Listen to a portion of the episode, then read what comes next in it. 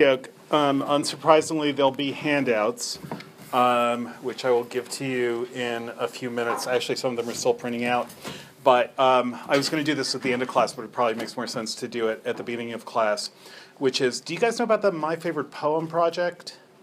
Um, well, it's a cool thing. Um, you'll see the web address on this. Um, it's basically people reciting or reading from poems that they love. And um, these are people from um, all parts of American society, all backgrounds, really interested sometimes in surprising poems. and it's a very moving thing. Robert Pinsky, who was poet laureate and who worked really hard for um, to push poetry in America, did this a few years ago. Robert Pinsky is an okay poet. Poet that is, um, he has about uh, ten or twelve good poems, which is about ten or twelve more good poems than almost anyone else in the universe, including most published poets. Um, but he's published hundreds and hundreds of poems. Um, so it's amazing those 10 or 12 poems. They're amazing. Um, but there are many, many um, other poems by him. So, at any rate, he was a fantastic poet laureate.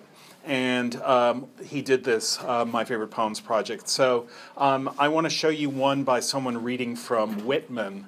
Um, not from what you read, which is I let you guys off um, a little bit easy with Whitman, although I hope um, you'll want to read a lot more um, by giving you one great poem by Whitman. Whitman's longest poem, and certainly his longest great poem, is the poem called "Song of Myself," which is fifth, which is probably about 25 times as long as Out of the Cradle Endlessly Rocking. It's in 52 um, different sections. And um, the guy we're about to see is going to read the last, um, read from the last two sections of Song of Myself. Um, you can see that Out of the Cradle Endlessly Rocking is itself a kind of song of myself because what he's doing there, and we're going to talk about the poem, um, what he's doing in Out of the Cradle Endlessly Rocking is um, talking about what it was that um, made him a poet um, what it was that made him into the person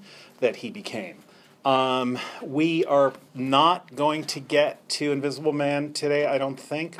Um, I hope you guys are reading it and loving it. Yes. Um, really amazing, different from um, stuff that we have read so far in various ways, and similar to stuff that we've read so far in various ways as well.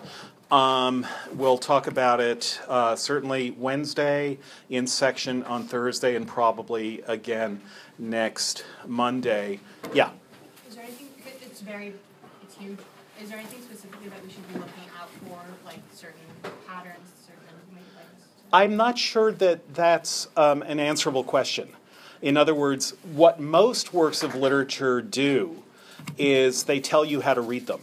Um, that's that's um, a thing. This okay. So here's just a tiny little bit of theory. Um, any work of literature that you read, uh, the first thing it's going to tell you is what kind of work it is. Um, we talked about this a little bit in terms of first versus third person narratives. Um, Jane Eyre lets you know that it's a first person narrative in the first paragraph.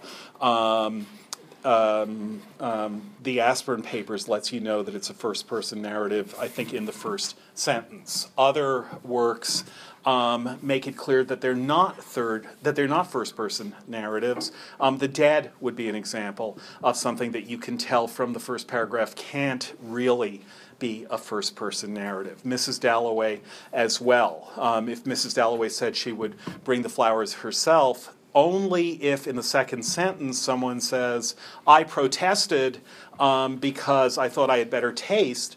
But if she says that, then that has to be something that's being said um, as a general fact. Um, Lily, the caretaker's daughter, was literally run off her feet.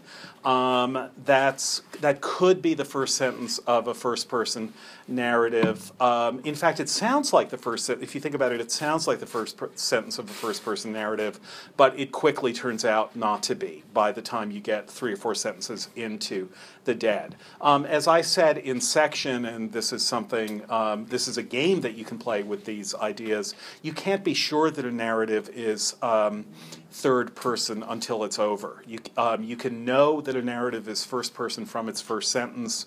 Um, you can't know for a fact that a narrative is third person until it's over. Um, but nevertheless, if a narrator withholds the fact that they're right that they're a first person narrator more than a page or two in a novel, that's interesting that's not just par for the course. That's playing a game with genre. Um, in a poem, you will know from the first four or five lines whether it rhymes, again, with very few exceptions. There are poems that turn out to rhyme. Um, but you don't find out that they rhyme for 50 pages. I think that's the limit, where you don't realize that a poem is actually written in rhymes um, until you've read about 50 pages of it. But again, that's playing with the fact that generally when you read a poem, you will know from the outside whether outset whether it's and from the outside whether it's a rhyming poem or not a rhyming poem, um, whether it's in meter or whether it's in free verse. Um, you also have to know what kind of novel you're reading. So if you um, start reading a novel which begins um, um, I burst into the room and there was a tomato lying on the bed, um, you would know, maybe not in the first sentence, but in the second sentence, whether this was a novel about strange farm practices under Soviet agriculture where people um, put tomatoes on beds, or whether it was really crappy 1930s slang for, um, detective fiction, with a tomato being a 1930s slang term for a woman. Um, but you have to know quickly. If you're reading science fiction, then you don't care that you don't know what certain technical terms mean because they're just made up. But if you're reading, um, you know, if you read Philip K. Dick, for example, lots of technical terms in Philip K. Dick that are just made up technical terms. They sound like they're science, but they're not. Um, and that's a general rule of science fiction. But if you're reading a realistic novel set right now, um, then you would wonder what something meant if you didn't recognize it. Um, if you didn't realize that in, um, I don't know, Japan, um, something was actually um, a brand of smartphone in Japan that a Japanese reader would recognize immediately, although perhaps an American reader wouldn't. So, so works of literature have to tell you the genre that they're in for us to know how to respond to them. The main thing they have to tell you is are they fiction or nonfiction? Um, that's the very first thing you need to know is are you reading fiction or nonfiction? At least for prose, that's the very first thing you need to know. Is this fiction or nonfiction? The thing about Invisible Man is that the genre seems to keep changing. Um, and the things in it, the pieces in it, the long discourses within it um, are generically very different from each other. Jim Trueblood's story, for example, is very, just to talk about stuff um, that I'm sure you've gotten to already, is very, very different from Homer Barbee's speech. Um, and um, a story which was originally published separately, like Battle Royal, um, which first came out as a story, although is then the. As I hope you read the intro to Invisible Man. If you, I mean Ellison's 1981 intro. If you haven't.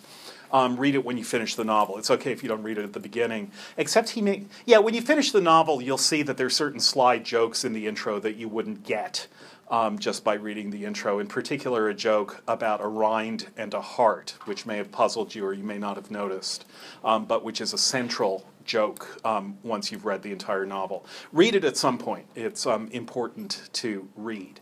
But different people say different things. There are different um, generic worlds that the narrator of Invisible Man keeps finding himself in. One reason um, that he is an invisible man, to quote the novel's first sentence, um, is a sociological and um, racial reason. He's invisible to those around him. He explains this from the start. Um, that he's not, and he tells you from the start that even though the first sentence of the book is "I am an invisible man," isn't it? Is that um, the next sentence is, and this is not a science fiction novel. That is, can you read it, Courtney? Not one of those ghouls or something? No, I'm not a spook like those who wanted Edgar Yeah. Or and doesn't he mention H.G. Wells also? because H.G. Wells' famous novel, um, The Invisible Man, is what his title will at first make you think of. Um, H.G. Wells' novel is about someone who is literally invisible, which, is, which makes it science fiction. Um, he is not literally invisible. He's invisible at a far deeper level than the literal. And what he's saying is if you're looking for literal invisibility, go to science fiction or go to horror fiction, go to Edgar Allan Poe. If you're looking for something that's deeper than that, real horror, rather than Edgar Allan Poe horror fiction, then read this. So the first thing he does is tell you what genre it isn't, not what genre it is. And the genre that it is keeps changing as you're reading it. And partly it keep partly that's what makes him invisible, or partly that's the way he discovers that he is invisible, is that he can't count on a stable world. The fictional world that he lives in, which is very close to the real world, although also often a hysterical and therefore proper intensification of the real world is a world which is extremely unstable. And it's unstable because the social relations of that world are bitterly unstable and bitterly unfair. And so part of the idea of the invisible man is whenever you think you can peg it, you know, it's not hard to peg Virginia Woolf. Um, she does something really, really amazing, and she sustains it throughout the entire novel. Um, what Ellison is doing is constantly changing things in the course of the novel. Um, I do want to say one thing, and then we'll get to um, looking at this video um, about um, the um, Du Bois reading that I hope you also did uh, for today. And Du Bois is really an amazing figure. the the figure of Dr. Bledsoe is based on Booker T. Washington. Um, that is to say, that uh, he's not quite Booker T. Washington, but the founder of the school that the Invisible Man goes to is based on Booker T. Washington as the founder of the Tuskegee Institute. And Dr. Bledsoe is, um, as the founder's prophet and um, his inheritor and his disciple and his second in command, and also the corrupter to some extent of those ideals, which he um, certainly is, although how much that matters and to what extent that's true um, is an issue. Um, is also a spokesperson for some of the things, some of the attitudes that Washington took, especially in relation to um, how to interact with um, northern whites and with southern whites and with um, possible philanthropists and how not to act with them. Um, du Bois was very much his antagonist. Um, Booker T. Washington officially was against litigating for integration, against demanding certain constitutional rights because he thought it would alienate um, a lot of white allies if they were to do that. Whereas Du Bois and his allies were pushing really, really hard for what would eventually, much later, um, become Brown versus Board of Education, would eventually, much later, become the legal victories um, that were um, so important, such important steps um, in the 1950s, such important steps after World War II. Um, this is Invisible Man is written before Brown versus Board of Education, which is 1954, um, but it's written at a time when black activism um, has become much stronger. Um, black demands for civil rights have become much stronger, and rightly so. Um, so when you read Du Bois, you should be reading, or now that you've read Du Bois, you should be thinking of him as someone who, in real life, was um, an antagonist of the figure represented in the book by Dr. Bledsoe. And um, the way Dr. Bledsoe treats Invisible Man, at, the Invisible Man, at the start of the book as a student, as a junior in college, in the first third of the book, it's beyond the start. Um, the way he treats him is um, partly um, awful, or it is awful, um, and it partly, therefore, you should put it in the context of this um, strong political debate, debate about political efficacy um, that's occurring between Washington and Du Bois. Um, so that's just a little bit of context um, for you there. And um, so that's something to keep in mind. As you read the book, the important thing to get is that the narrator keeps finding himself among people who seem very different from the previous people that he's found himself among. Um, as he moves north, which he, I mean, he doesn't, it's not that this is a travel north, but to some extent it is. Um, he goes to, he goes to school, he goes to college, and then he goes north to New York. And do people remember, see, we're not talking about this today, but do people remember um, the direction that the cop gives him when he says, how do I get to Harlem? Just keep going north. Just keep going north. Yeah, which is a great line. Just keep going north. That is that, yeah, he went north all the way from Alabama to New York, but now the question is, how do you get to Harlem? Well, you keep going north. That is, you go north on Manhattan Island. You go north from 42nd Street to 125th Street or 165th or wherever.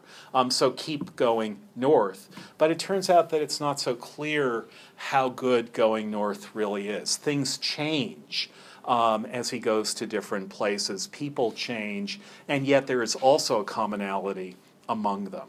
Um, and that's one of the things that he's um, learning, um, seeing, being the screen onto which these facts are projected, these fictional facts are projected, um, but also.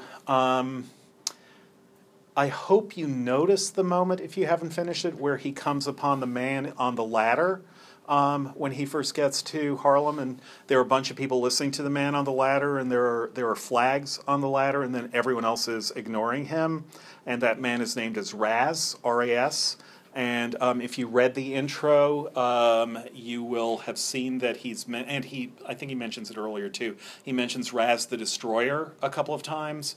Um, so pay attention to Ras the Destroyer. The other thing to pay attention to, and I'm a little bit hesitant to tell you this, but I think it's better to tell you than not to, is the use of colors in the book um, all the way through.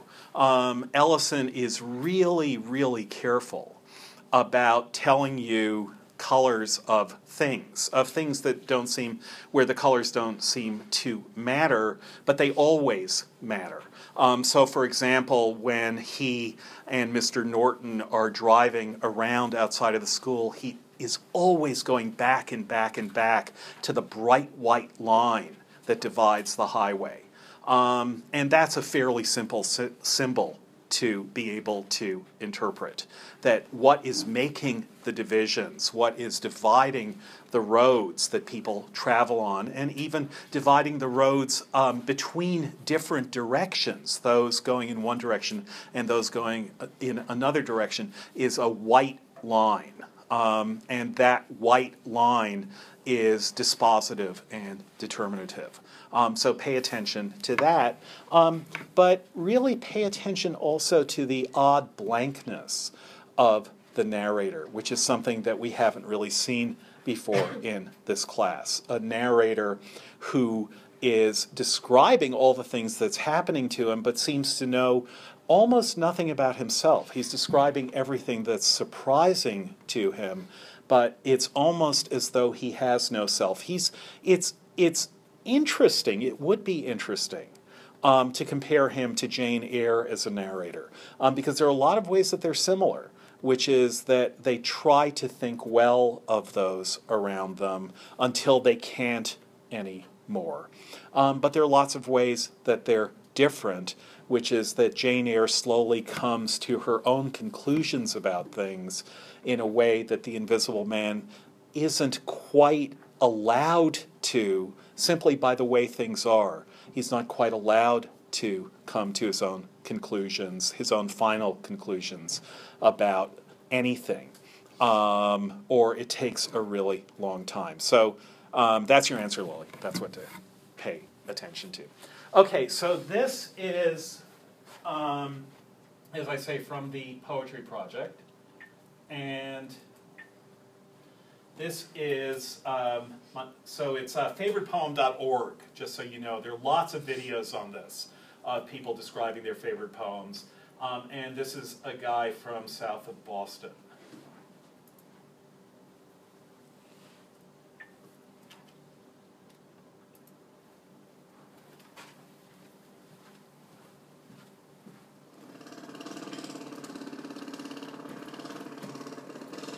My name is John Doherty. I'm from Braintree, Massachusetts, 34 years old, and I'm a construction worker for the Boston Gas Company. We do outside construction work, providing natural gas for residents or businesses. So uh, a lot of um, digging, laying pipelines, helping into gas mains, all outdoor work. The satisfying thing about the job is you're working with a dangerous element, really. So it's it's important to be exact in everything you do. You certainly don't want to leave any kind of a gas leak behind. So um, you know you have to be careful. You have to pay attention. Poetry was was definitely intimidating initially. Uh,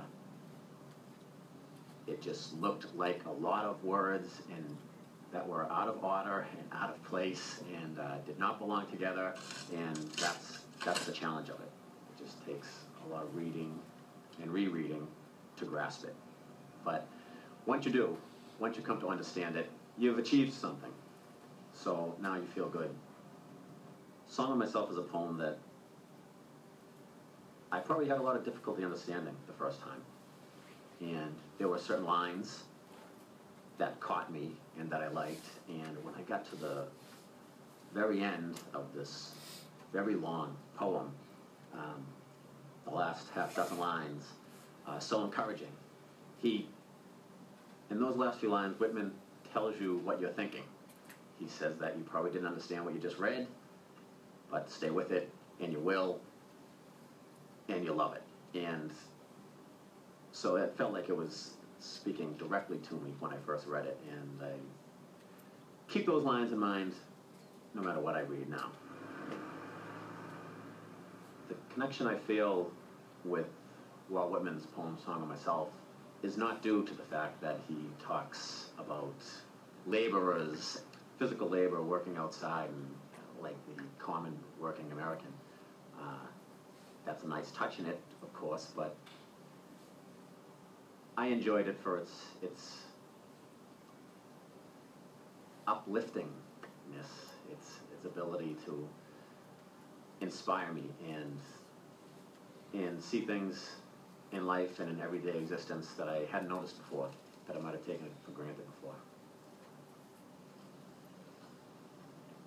Song of Myself by Walt Whitman. There is that in me.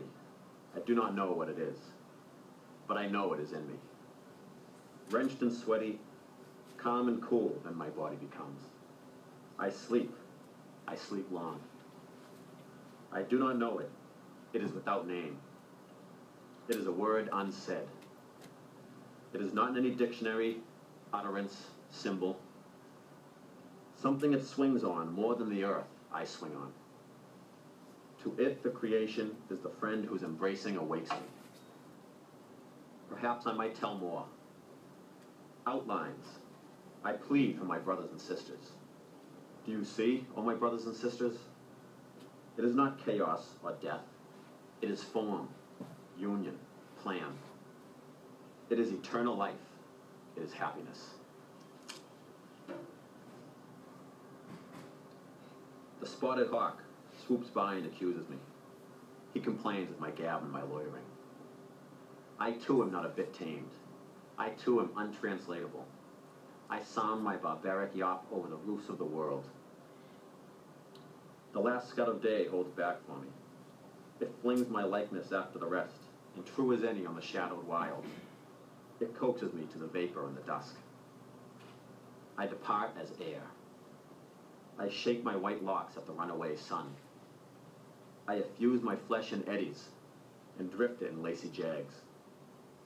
I bequeath myself to the dirt to grow from the grass I love. If you want me again, look for me under your boot soles. You will hardly know who I am or what I mean, but I shall be good health to you nevertheless, and filter and fiber your blood. Failing to fetch me at first, keep encouraged. Missing me one place, search another. I stop somewhere, waiting for you.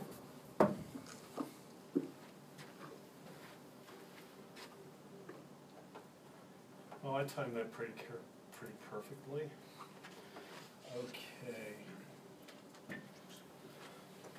Thank you. What'd you guys think? The right word would be really moving. What'd you guys think?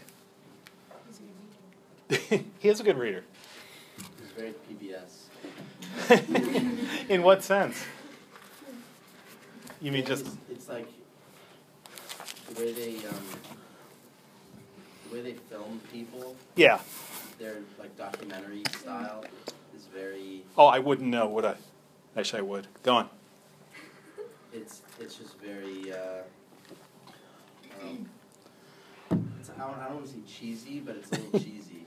Yeah, but it's good cheese. Oh yeah, I, It's it's really good cheese. It's aged and and um, very high quality and French and weeping like a really good brie, but from Boston.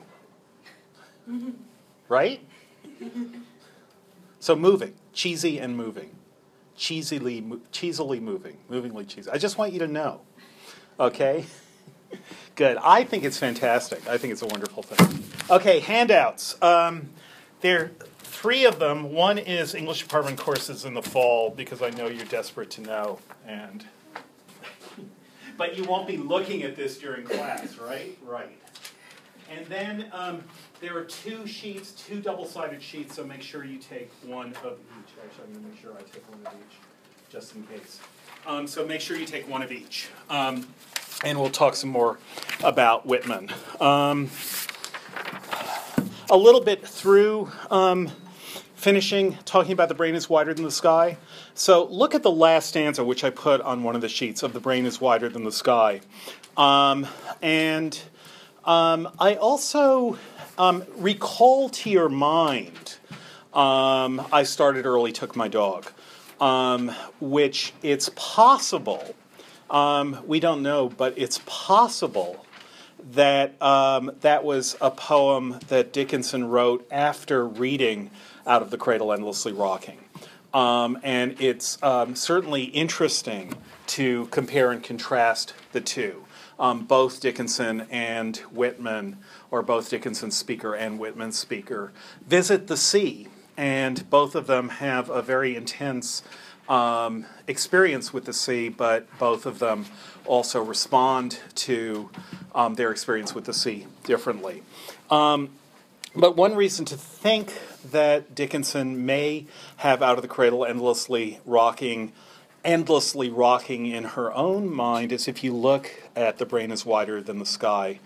Um, I should tell you, by the way, Whitman loved Emerson, and he sent Emerson a copy of his first book of poems. Whitman, like Blake, was a printer. Um, and he sent Emerson a copy of his poems, and um, Emerson thought they were fantastic.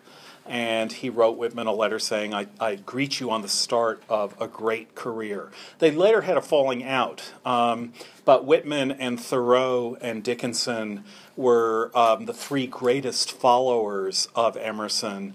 Um, and two of them, that is uh, Dickinson and Whitman, were certainly rivals of Emerson as um, in the greatness of their writing.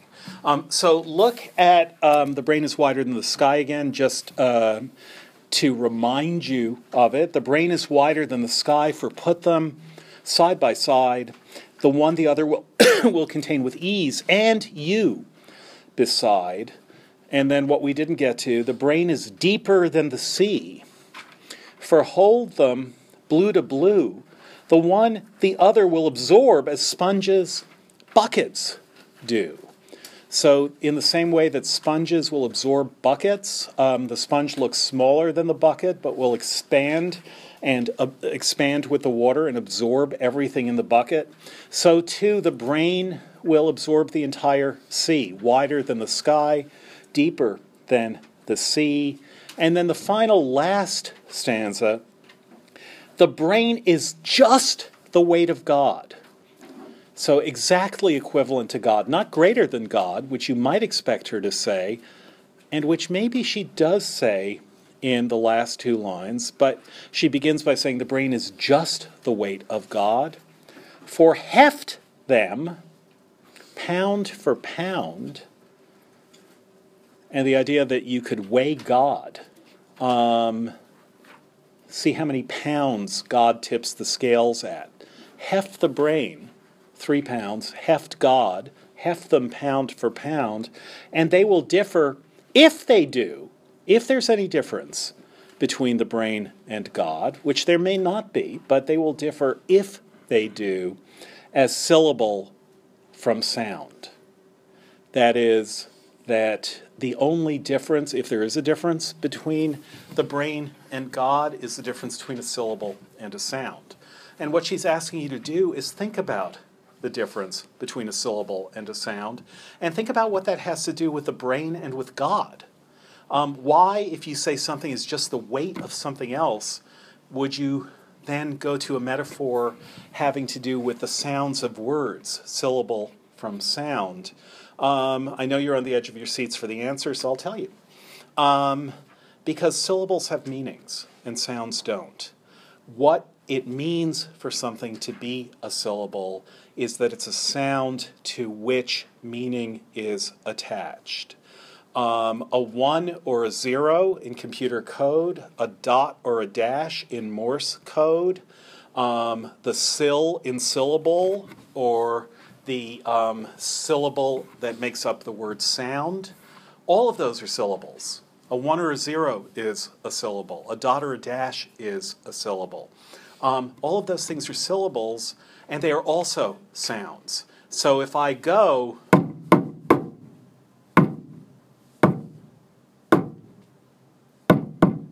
everyone knows that one? SOS. If I do that, if I send it on an SOS, reference? Okay, you can just laugh and that shows you know the reference. Um, if I send it on an SOS, it's not that this is anything but a sound, it's that the brain gives that sound meaning. That the dot, which is the letter E in Morse code, or the dash, which is letter T in Morse code. They no longer teach it in the Naval Academy, by the way. It's kind of unfortunate. But dots and dashes, they're just sounds. Anything can be the sound of a dot or a dash. Um, but the brain gives them meaning, turns them into meaning. So if if the brain and God differ a syllable from sound, then God is only real if the brain thinks that he's real. The reality of God, the source of God, the origin of God is in the brain. The origin of the God is taking what I called, what I quoted William James as describing as the big, booming, buzzing confusion of the world, taking it and projecting meaning onto it, turning sound into syllable. That's the amazing thing that happens when we learn language, is that sounds turn into syllables. Um, that once they become syllables, then they have meaning. In modern linguistics, these are called morphemes. Morphemes are the smallest units of meanings in words. Um, and they're more or less what she's meaning by a syllable. So she's saying, yes, God is everything. God is everything. But everything is something without meaning unless the brain finds meaning in it. And that's to take a sound and turn it into a syllable. So I wanted to show you another little um, certain reaction to Whitman um, in Wallace Stevens's amazing um, poem, The Comedian as the Letter C, a very long poem, um, who it, which is about a character named Crispin who wishes to be a poet, and he's a failed poet. It's a kind of autobiographical poem by a very depressed Wallace Stevens um, about what he felt was his own failure as a poet. Um, he was the greatest American poet of the 20th century, um, but this was before that um, before um, he managed to keep pushing on. Still, it's a great poem. The comedian as the letter C, and he is the comedian. Um, the letter C is precisely not the syllable C, that is the ocean, the C S E A, but simply the reduction to not a syllable, but just to pure sound out of which syllables can be built, but into which syllables may decompose back into sound. So it's as though he's simply the letter C. The other pun in the title is that he's a sea of letters, but only letters, not of words. So this is um, a section in which um, he one of many sections in which things are falling apart for him. His name is Crispin, and he's the lutenist of fleas, the knave. Don't worry if you don't if you can't make sense of all of this. Partly the whole point is that it's a sea of letters, a sea of sounds, a sea of images, but not cohering, and huge eternal chaos, as uh, Milton would put it. Crispin the lutenist of fleas, the knave, the thane, the ribboned stick, the bellowing breeches, cloak of China, cap of Spain, imperative haw of hum, inquisitorial botanist, and general lex- lexicographer of mute and maidenly greenhorns, now beheld himself, he's traveling to America, now beheld himself a skinny sailor peering in the sea glass and then here's a question What word split up in clickering syllables and storming under multitudinous tones was named for this short shanks in all that brunt? So here's a question What word somehow coming up, storming, and splitting up and clicking?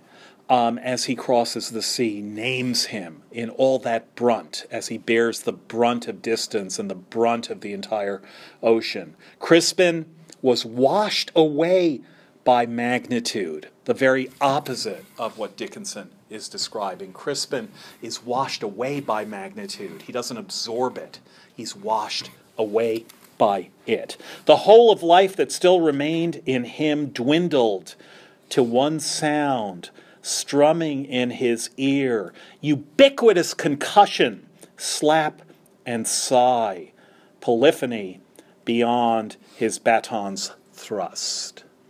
So that's Crispin washed away by magnitude, but there's one sound, one syllable, one word split up into its own syllables. And that word, there's a, there's one more poem by Wallace Stevens that you should read. It's fantastic. The idea of order at Key West, uh, which my roommate in college had to write a paper on my first semester there. And he said, "Here, look at this poem. What do you think of it?" And I read it. and I said, "Oh my God, that's a great poem." Um, and that's when I started reading Wallace Stevens. Um, so you should read it because you'll say, "Oh my God, that's a great poem," and then you will read Wallace Stevens. Um, but um, both the idea of order of Key West and the comedian is the letter C, and many other poems by Stevens are memories, responses to um, fears of Walt Whitman, and fears in particular of Out of the Cradle Endlessly Rocking. So let's take a look at Out of the Cradle Endlessly Rocking. What is the word? Um, in Out of the Cradle Endlessly Rocking that comes from the sea. What word does he hear? Death. Yes, what he hears the sea whisper to him is that sweet, delicious word, death. And um, it's worth looking at this really, really, really remarkable poem, even if we can't get through it all. Let's try to. As with the Intimations Ode, it's worth um, going through it, just hearing it line by line. Um, it's very, just to tell you that it's very typical of Whitman in that it's full of long, repetitive um, instances of what he is thinking or feeling.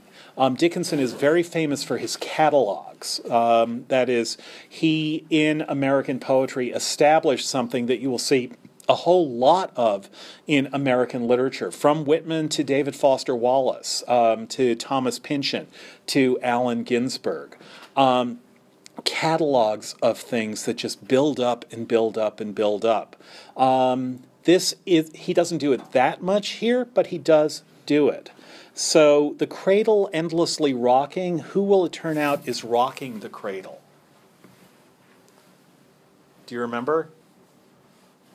It's the sea that is rocking the cradle. Um, the cradle is the sea, or the cradle is um, your experience of the sea when the sea is rocking. Not the letter C, but the sea itself. Out of the cradle, endlessly rocking, out of the mockingbird's throat, the musical shuttle, the mockingbird is going to turn out to be the he bird later in the poem. The musical shuttle out of the ninth month midnight. What do you think the ninth month midnight is? What's the ninth month? Sorry? Okay, yeah, you, it, there's certainly a hint of birth there. That is, that you're born after nine months. Um, but it's also a Quaker, um, the way Quakers describe what month do you think? when things happen in the ninth month of the year? This is easy. S- yeah. Sep. Yes, September. Um, so it matters that you know that so that you can know what he's talking about when he talks about the fifth month later. Yeah. Why midnight? Um, because he's out of, he's watching the sea at midnight. Um, he goes out late, late, late at night. Um, he Whitman, unlike many poets, actually knows the phases of the moon, um, which is something you can notice here. Whitman really, really knew nature. Um, do people know this? That if it's a full moon, when does it rise? People know when a full moon rises. See, you can't be nature poets till you learn this. Just so you know, learn the phases of the moon if you want to be a nature poet. Full moon rises at sunset um, because the moon is on the opposite side of the earth from the sun. That's why it's a full moon, why you see all of it. Um, a half moon, the moon rises about an hour later every night. Um, so a, waning half moon, that is a half moon after it's been full, will rise halfway through the night. Um, a waning half moon rises um, around midnight. A new moon rises then when the moon is all the way waned and you never see a new moon, at dawn, the new moon rises with the sun. So the moon rises an hour later every day and every night. Um, so now you can be nature poets. It's good. Um, so um, out of the ninth month midnight, so it's September midnight, over the sterile sands and the fields beyond, where the child leaving his bed wandered alone, bareheaded, barefoot, down from the showered halo. So who's the child leaving his bed? Sorry? Is it Walt? It's Walt. Yes, sorry, I thought you said it was Wolf, and I thought that would be really interesting if he was watching Virginia Woolf in Long Island. Yes, Would that be a bit creepy? it would be creepy but great. Yeah. Um, down from the showered halo, that is down from seeing the sky full of stars, up from the mystic. He's not walking, that is, this is where all of this is coming from. It's coming out of the cradle. It's coming down from the showered halo. It's coming up from the mystic play of shadows, twining and twisting as if they were alive. It's coming out from the patches of briars and blackberries, and it's coming ultimately from the memories of the bird that chanted to me. So a bird sings to him, and it's coming from his memories of that bird that chanted to me. From your memories, sad brother, who's the you're there? Do you know? If you know the poem well, you'll know who he calls his brother in the poem the bird. So first he talks about the bird that chanted to me, so the child has turned into a me, and then the bird also goes from third to second person from your memories, sad brother. From the fitful risings and fallings I heard, from under that yellow half moon late risen, so risen at midnight, and swollen as if with tears, from those beginning notes of yearning and love there in the mist, from the thousand responses of my heart never to cease, from the myriad thence aroused words. So his heart was responded and was aroused into words, and then finally, not the myriad thence aroused words, but from the words stronger and more delicious than any that is the word death, it will turn out. From such as from such as now they start, the scene revisiting as a flock, twittering, rising or overhead passing, borne hither, ere all eludes me hurriedly, a man, yet by these tears the little boy again, throwing myself on the sand, confronting the waves, I, chanter of pains and joys, uniter of here and hereafter, taking all hints to use them, but swiftly leaping beyond them, a reminiscence sing.